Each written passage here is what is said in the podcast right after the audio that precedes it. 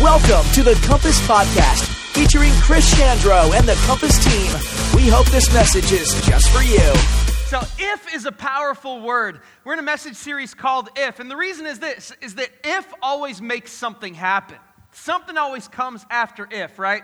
If I add two to two, I get four, right? If I kick a beehive, then you get stunk. Man, you guys are so smart, and I love that you're with me today. If is a really powerful word. And last week we started talking about this if statement that God made that is extremely powerful at work in our lives if we can grasp the importance of it and apply it to our lives. And that passage is this, is Second Chronicles chapter 7. And God says this He says, If my people who are called by my name will humble themselves and pray and seek my face and turn from their wicked ways, I will hear from heaven and will forgive their sins and restore their land. So last week we started off talking about this by talking about the back half, the what comes after the if.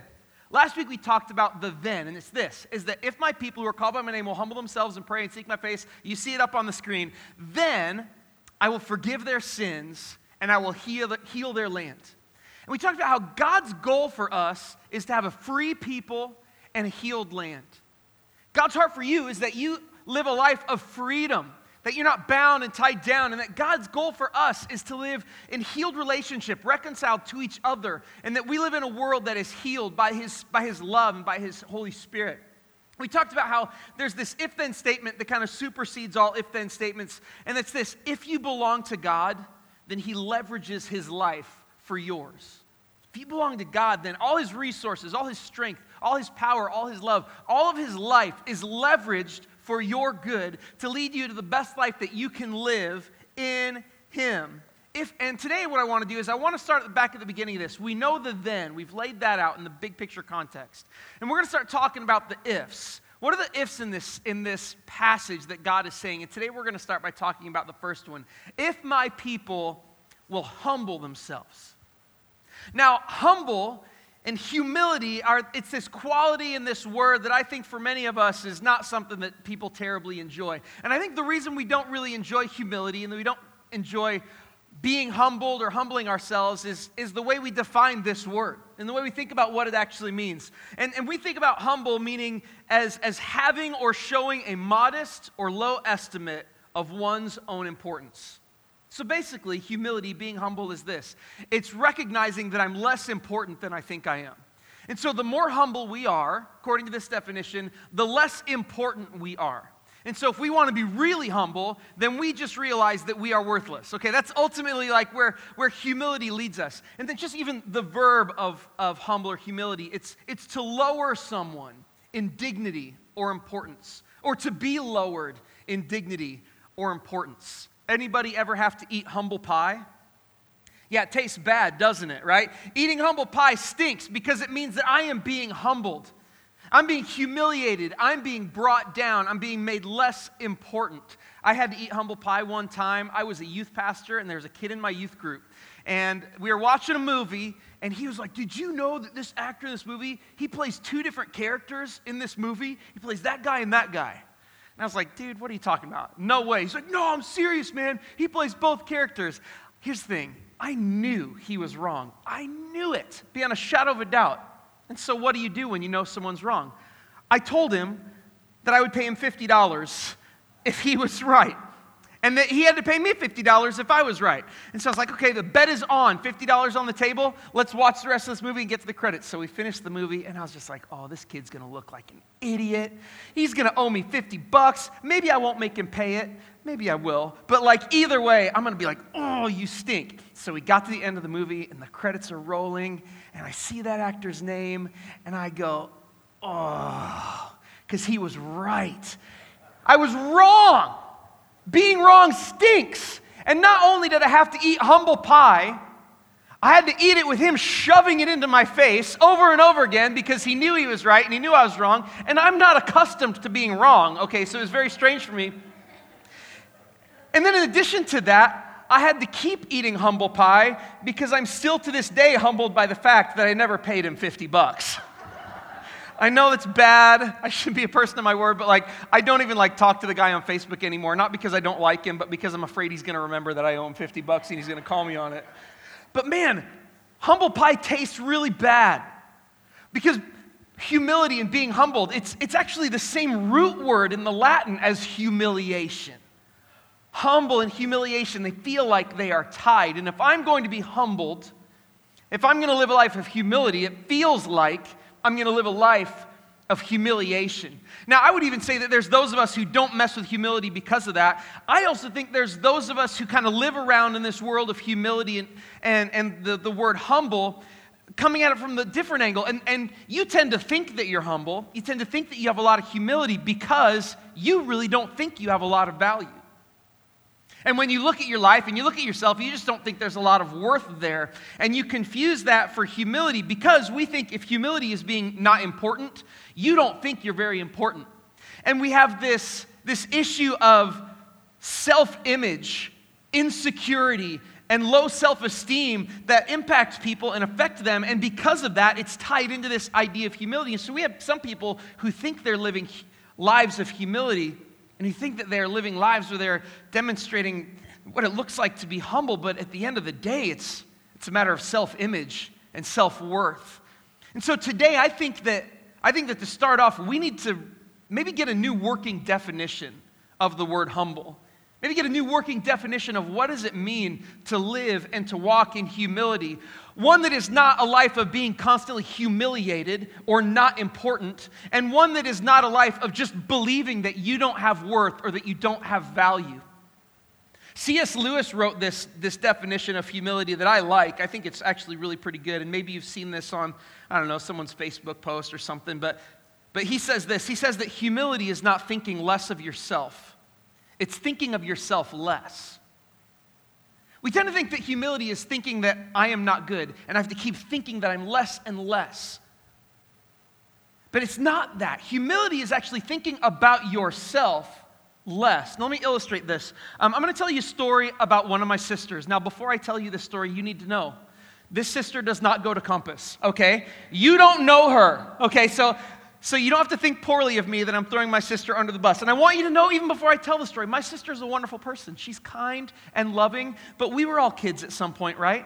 Okay, so just now that that's said, story about my sister. So my family went on a vacation to the East Coast and they were going to go to the ocean. I think they even went and looked at whales. I was in college, so I didn't get to go on this trip. I heard about this secondhand from my parents, which means you know that it's true. So they went on this trip and they're having a great vacation on the East Coast, and they were coming home, and they were passing by Buffalo, New York, and they decided they were going to stop and look at Niagara Falls. And now my sister, she was about 11 or 12. Uh, she was she was kind of tired. She'd been in the car for a long time. She just wanted to get home. She was a little grumpy. And, uh, and she didn't want to go to Niagara Falls, she just wanted to go home. And my dad, if you don't know my dad, my dad has a way of, in the most loving and gentle, kind way possible, of bullying you into doing what he wants you to do, just with words. No, you're going to love it. It's going to be great. We're going to do it. It's going to be awesome. I swear you'll love it. Like, I don't want to. I don't want to go. It's like, oh, no, it's going to be great. So they went to Niagara Falls and they're pulling up and they park the car. And my parents get out. And my dad's like, come on, let's go. She's like, I don't want to go. No, you're going to love it. It's going to be great. It's going to be incredible. Come on, it's going to be beautiful. I don't want to go. I just want to go home. I'm telling you, you just get out of the car. You just come look at it. It's going to it's gonna change. You're going to love it. It's going to change everything for you. It's going to be beautiful. You know, I don't want to go. Now, parents, like some of you guys at this hand, like your spanking hand is starting to twitch. You're like, uh uh-uh. uh, no. But again, my dad knows the power of, ver- of verbal bullying, and he's like, No, come on, you're gonna do this. It's gonna be just great, fantastic. And she's like, Fine. And so I kid you not. Now, this is reported through my parents. I wasn't there, but this is how I see it in my mind. My sister does this. She gets out of the car, she slams the door shut. There, I saw it. and then she walks back to the car, gets in, and slams the door shut. Now, here's the thing again, my sister is wonderful. I'm telling you this because you don't know her. But I, the thing about this is, my sister, in the moment, it wasn't a matter of her, you know, of anything other than the fact that she just could only see herself in that circumstance. She could only see how those everything was affecting her. She could only see how she felt. She could only see the fact that she just wanted to go home, that she was tired, that she was in a bad mood and she didn't want to be in the car any longer than she had to be. And because all she could see was her own perspective of herself in that moment, she missed out on the beauty of Niagara Falls, of this massive, incredible, beautiful thing that God made, this natural wonder. She missed it because all she could see was herself and how the circumstances affected her. And the thing is, is that we all kind of live that way. We all at times live this way where we look at the world through the lenses of how it affects me. In fact, I think the question that we ask ourselves in almost every situation when we're making decisions is this How does this affect me? And we put ourselves in the window first, and it blocks everything else we see. How does this make me feel? What does this do for what my expectations are for my life? How is this going to affect the way I perceive myself? And because we look at things through the lenses of ourself, we don't have any room to see anything that's beyond that.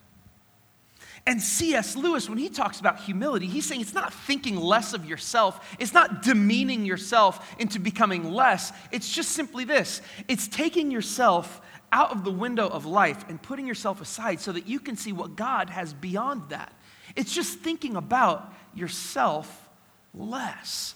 And if we can begin doing that, if we can begin thinking about ourselves less, when we humble ourselves that way and we think about God more and we think about others more, then all of a sudden God does this thing where He opens up our eyes and opens our perspective. And, and just in doing that, it positions us to better see the bigger and more beautiful work that God is doing in our lives and doing in our world. And it allows us to have a new perspective on things. Humility transforms everything for us, and it positions us to see God's promise fulfilled in our lives.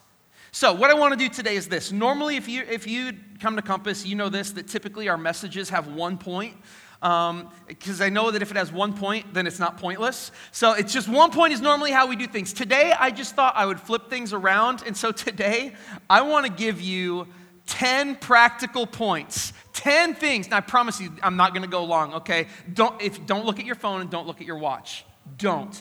I'm going to give you 10 practical things that you can begin doing that each of us can really begin doing in order to develop true humility okay? So we've defined it. Let's get practical what are things you can do? Grab a notepad on the back of your chair if you want. Write these things down. Take a picture with your phone, okay? Because I promise you, one out of 10 of these things, I, at least one is going to be something that you're not doing that if you did could transform your life. So, the first thing that we can do to begin developing humility in our lives is this, and that's routinely confess your sin to God.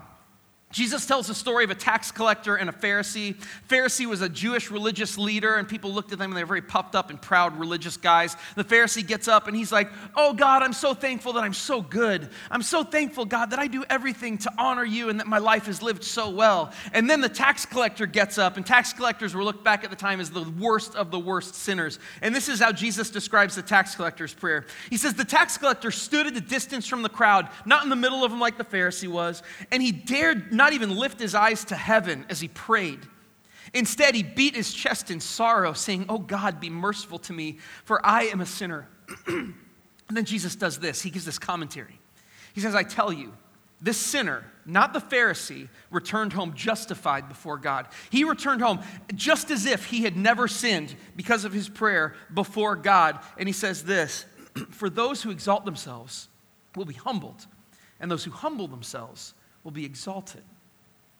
Jesus in this passage is making a clear and direct connection between confessing our sin to God and humility.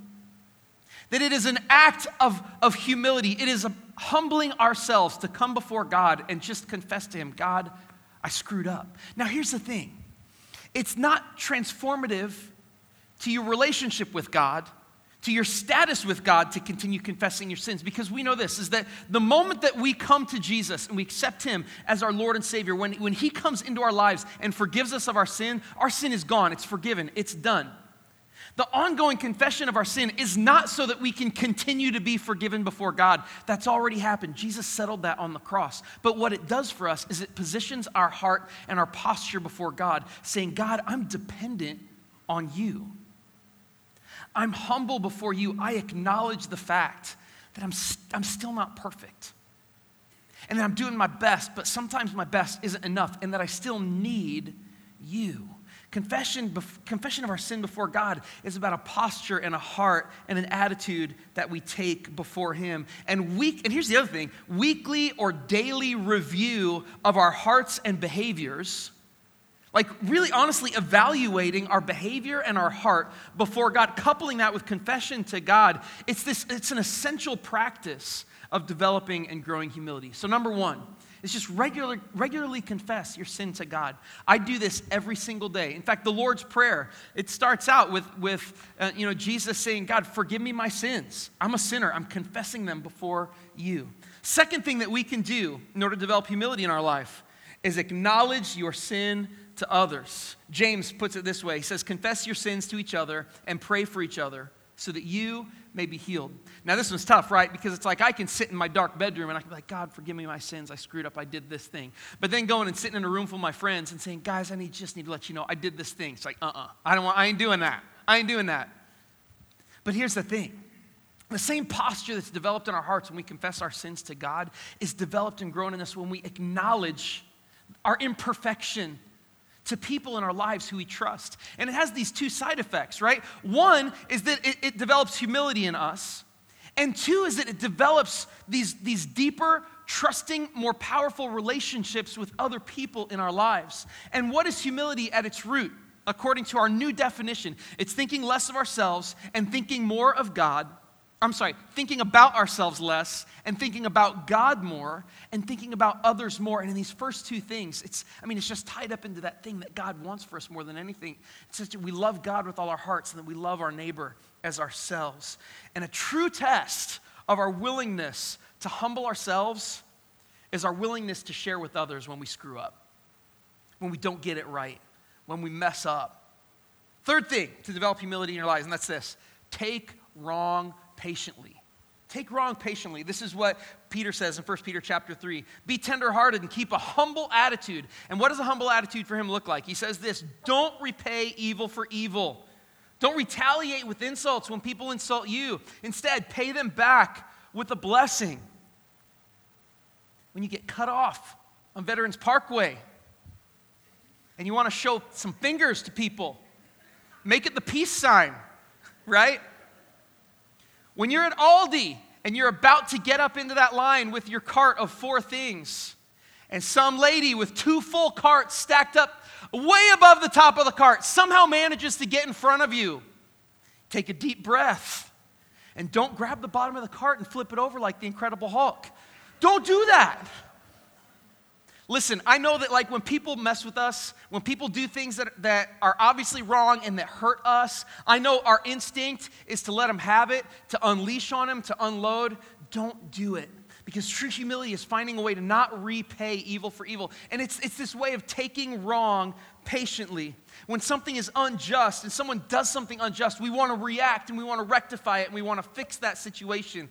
However, patiently responding to unjust circumstances, unjust accusations, unjust actions when other people do those things in our lives, it actually demonstrates the strength of godly character in our lives. And it doesn't just demonstrate it, it builds it.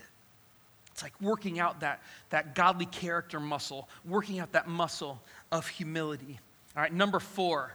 This one's this one sucks. Can I just tell you, even before I get too deep into these, like this, like when we're talking about humility, like the, this is the thing. These are the issues God has worked on in my life. If we're talking about acknowledging our sin before other people, let me just acknowledge before you guys, I fight these battles every day. This is me, especially this one. Number four, actively submit to authority, the good and the bad.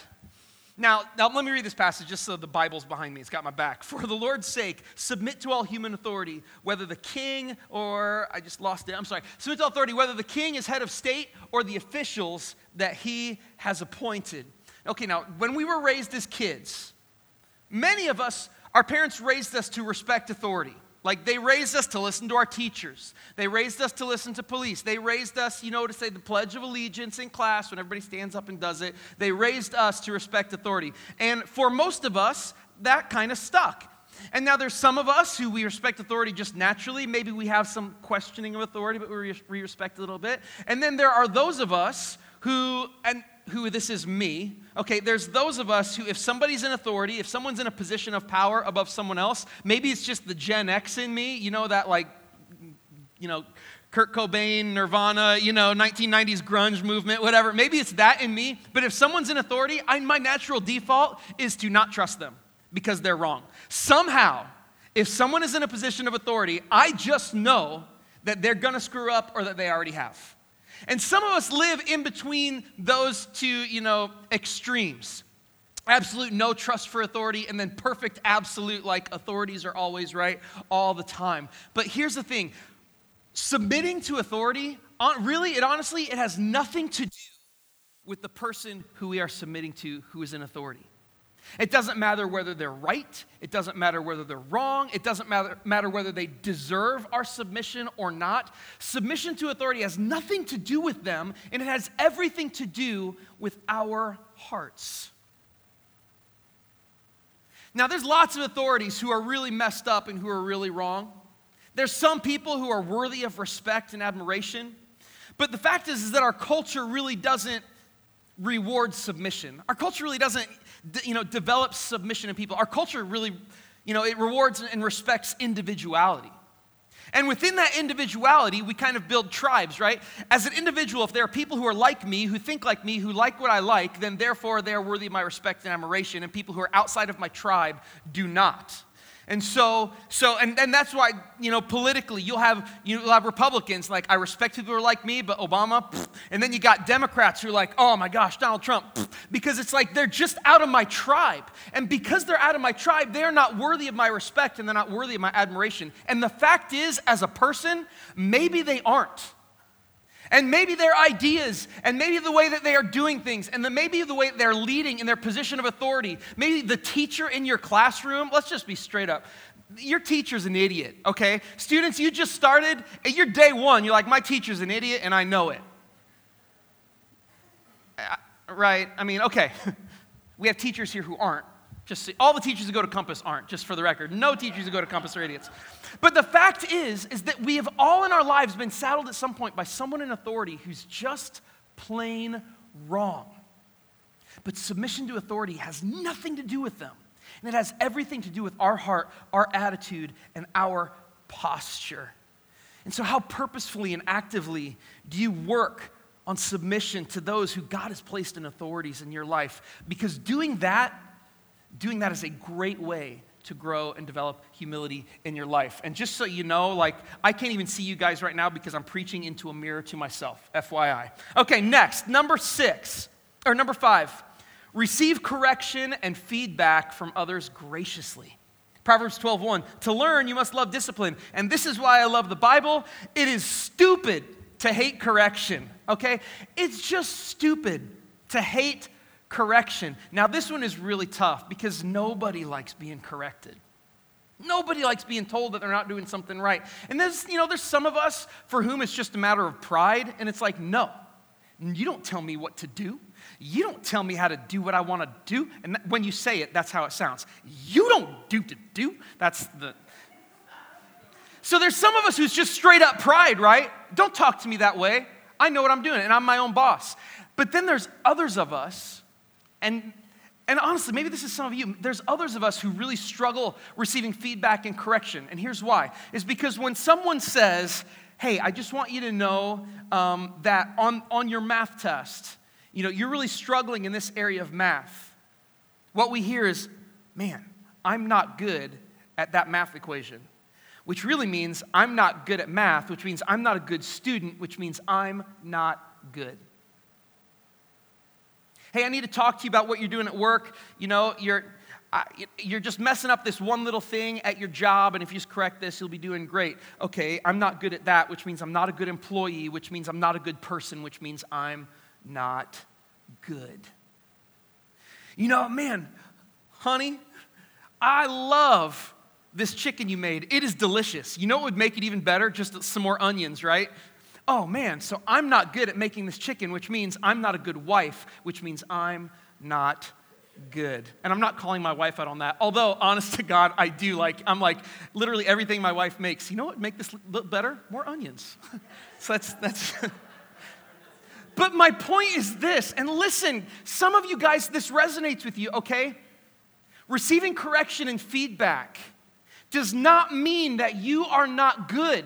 But some of us live in that mental headspace where any poke, any touch means that I am not worthy. That means that I am not worthy of love or affection and that I am bad. And so it causes one of two responses. It either causes a response where we close ourselves up into depression, or it causes the response where we bite back and go on the attack to anyone who's giving us feedback or correction because now you're messing with the deepest heart of me. But here's what's so beautiful about humility, right? If we think that, if we think that humility is, is, is becoming less important and we already struggle with the fact that we don't see a lot of value in ourselves, then how can you possibly make me feel lower than I am? And it hurts and it digs. But the beauty of true humility has nothing to do with our importance and it has everything to do with thinking about ourselves less. And true humility now has a healing effect. Because it's not about you not having worth.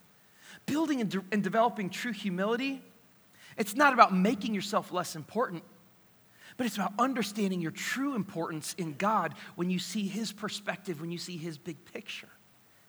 And so now, this, this, this simple act of accepting feedback and correction and just using that to build the muscles of humility it takes self image, self esteem out of the equation and actually begins to do a healing work in your life. If you are one of those people who struggled with your self esteem and your self image and you struggle with feeling worthless, can I tell you, true humility and exercising these things will not tear you down more, but it will build you up when you understand who you are in God and what your purpose is in Him. And the other thing is this man, when you're, when you're receiving feedback and correction, just look for the kernel of truth that's in it. Man, 80% of what people give you in feedback may be totally wrong, but you know what? Don't throw out the baby with the bathwater. Eat the meat and spit out the bones, and maybe ask for more onions, okay? So do that. Number six, in developing humility, accept a lowly place. Proverbs 25, 6 says, Don't demand an audience with the king or push for a place among the great. Some of us want to be first in line all the time. My daughter, when she was, when she was in elementary school and she was little, she really struggled with this a lot. Uh, she would come home from school and we'd ask how the day was, and she would get upset and she'd say it was really bad. The teacher didn't pick me to be the line leader today, and she picked somebody else, and she would just cry. And the teacher would be like, Yeah, I picked someone else to be the line leader at the front line, and she just, ah, just sob. And like when it was time to get in line, she would elbow and push and shove to get to the front of line. There was something in her that says, I have to be first. I have to be first. I'm going to miss out on something if I'm not first. I, I mean, I have that. You know, if I'm not first in line, all the sushi on the buffet is going to be gone and I'm not going to get what I want, right? I got to get what's mine. If I'm not first, I won't get what's mine. And so what we did with my daughter was this when we, when we realized that this was an issue that she was struggling with, you know, when she want to shove our, your brother and sister out of the way to get in the van first, we just said this okay, from now on, we're going to practice something. You are now always going to be last in line for everything. We told your teacher she's never going to pick you as line leader. You're never going to go to the front of the line. That is no longer a place for you. Your place is always at, in the last spot of the line. Now, she hated it when we told her about it, right? And made her really mad. She didn't want to do that. But when she began to realize that her place was not up front, that someone else could take that spot, it wasn't the end of the world. The world did not collapse into a pillar of fire. You know what I mean? Like, she didn't die. Her bones didn't melt into powder. She lived. She survived by being last in line. There was still sushi on the buffet. And, she, and it, it taught her how to think about herself less and how to think about others more. And maybe you need to develop that practice in your life. Maybe you need to just say, I'm intentionally going to stand at the back of the line. And can I confess to you, my daughter's personality is just like mine. And we, when we made her start standing at the back of the line, you know what I did? I started forcing myself to drive the speed limit. And I, and I started forcing myself to not have to be the first person at every red light. And I started forcing myself to not have to pass people who were going slow in front of me because I know that what was in her is in me. And I had to practice that, that element of developing humility in my life. Accept a lowly place, get to the back of the line. It will be okay because that is the place of humility. Number seven, choose to serve others. Matthew 23, 11 through 12. The greatest among you must be a, a servant, but those who exalt themselves will be humbled, and those who humble themselves will be exalted. Again, Jesus makes a direct connection between serving other people and humility. We had a team that went to the Aperion nursing home last week, about 20 people or so, and we served. We spent time with people. We just loved them. We pulled weeds, you know, we planted flowers. We just served them. And can I tell you that serving others is the flip side of the same coin as submitting to authority? Because it doesn't matter if those people deserve to be served or not. It's honestly not even really about them. Now, I love that people's needs and a heart to see people helped moves us to serve, and I love that it makes a difference, and I especially love that when we serve, it makes God accessible to people in ways that, that not serving doesn't. But can I tell you, when you serve other people, it transforms you just as much as it transforms someone else. Serving makes a difference. Serving develops humility. Number eight, be quick to forgive. We already talked about this passage a little bit in Matthew 6 12.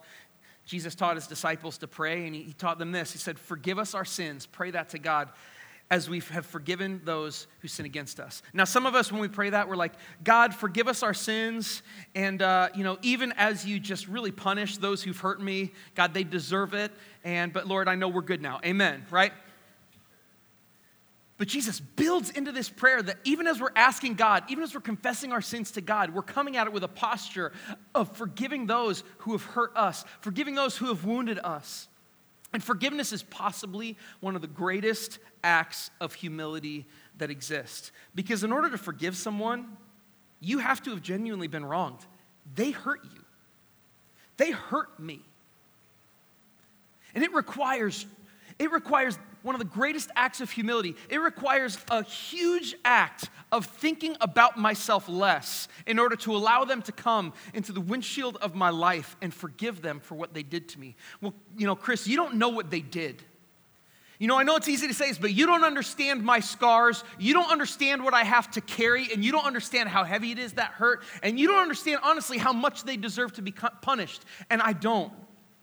I don't understand how much it hurts. I don't understand your scars, but I do understand this that unforgiveness is a prison, not for the person who you're not forgiving, but for yourself.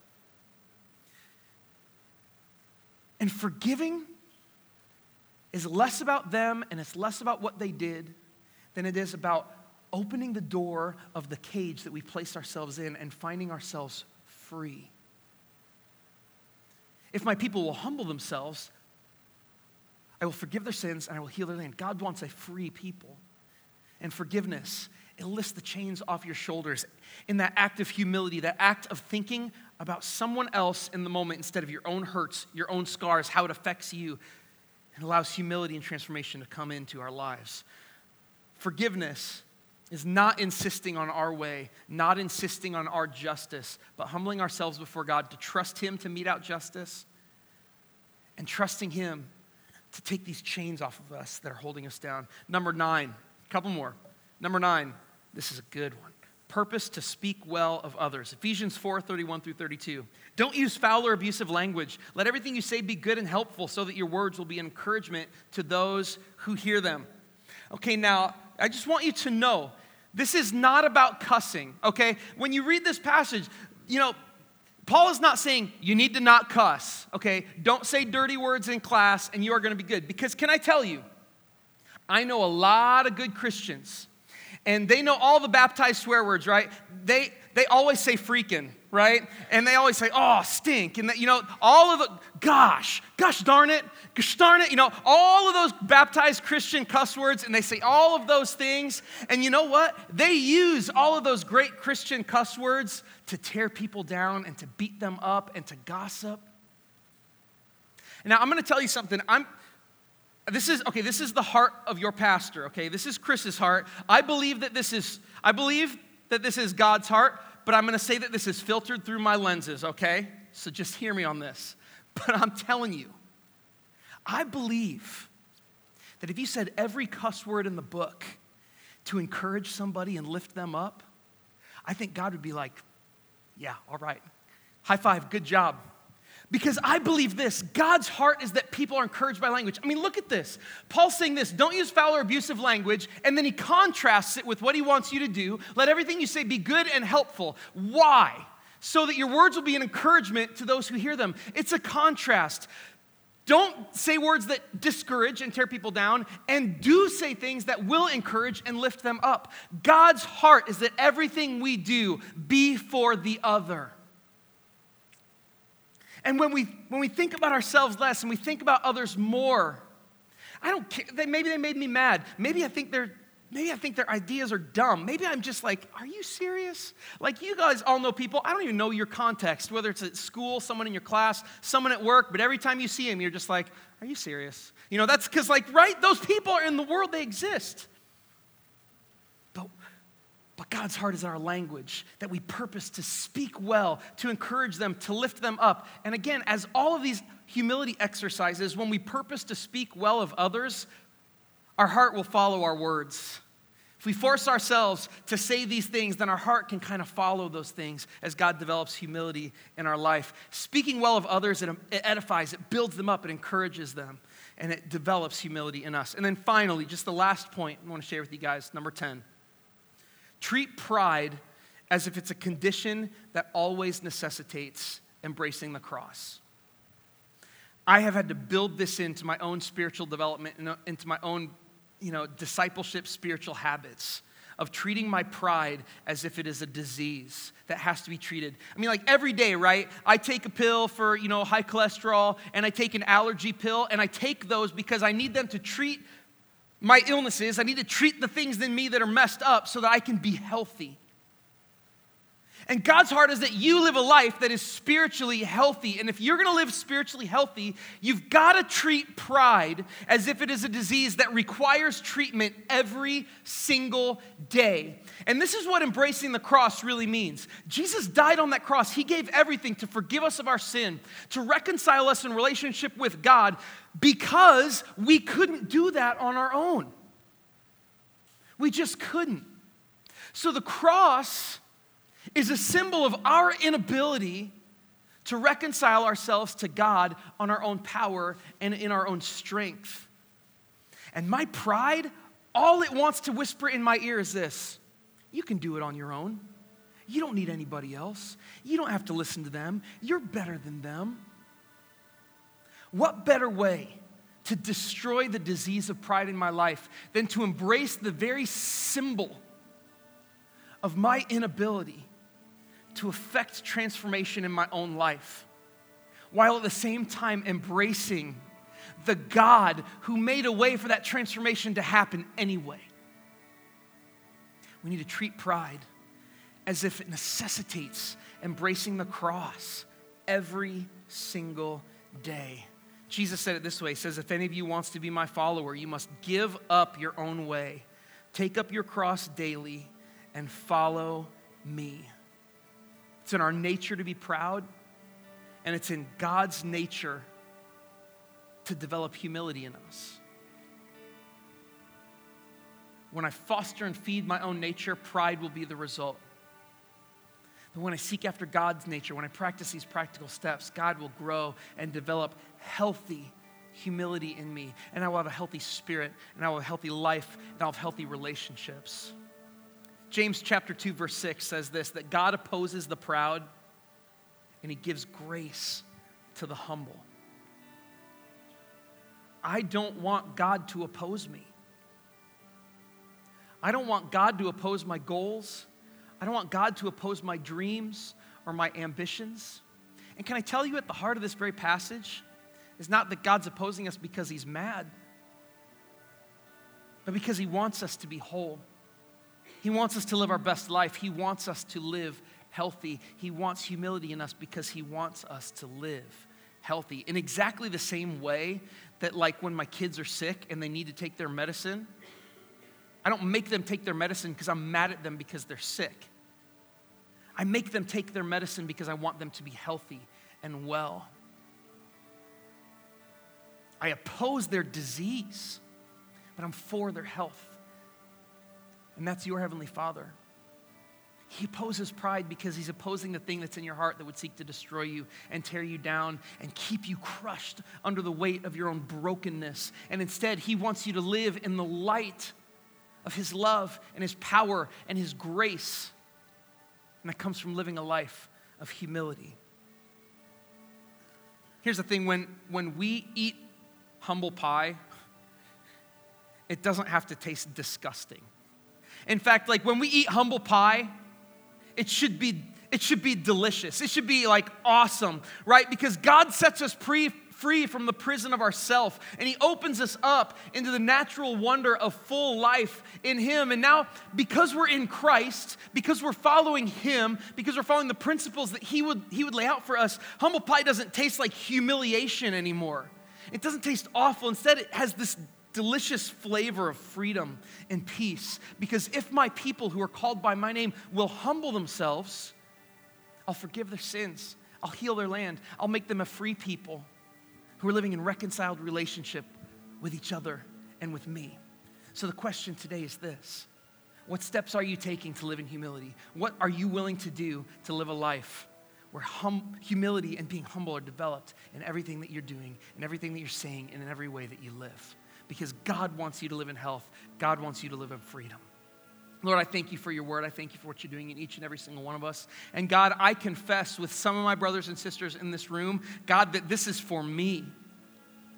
But God, it may only be one out of each of these 10 things, or maybe all 10, God, but each of these, these practical application steps, God, are an area that I struggle with and I wrestle with in my life. And that, God, the truth is, is that I think about myself all the time. I think about how everything affects me. I think about how my own hurts affect me. I think about other people's words and actions, how they affect me first. And God, I just recognize that today I need to move myself out of the picture.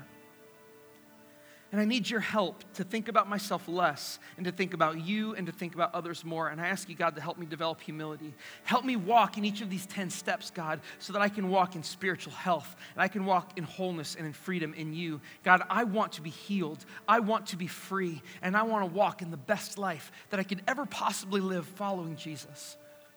So I ask you, God, to grow humility in me, to destroy my pride, and to make me more into the image of Jesus every day. Lord, I love you and I thank you. I pray it all in your name. Amen. Thank you for joining us at Compass. We hope you enjoyed this podcast.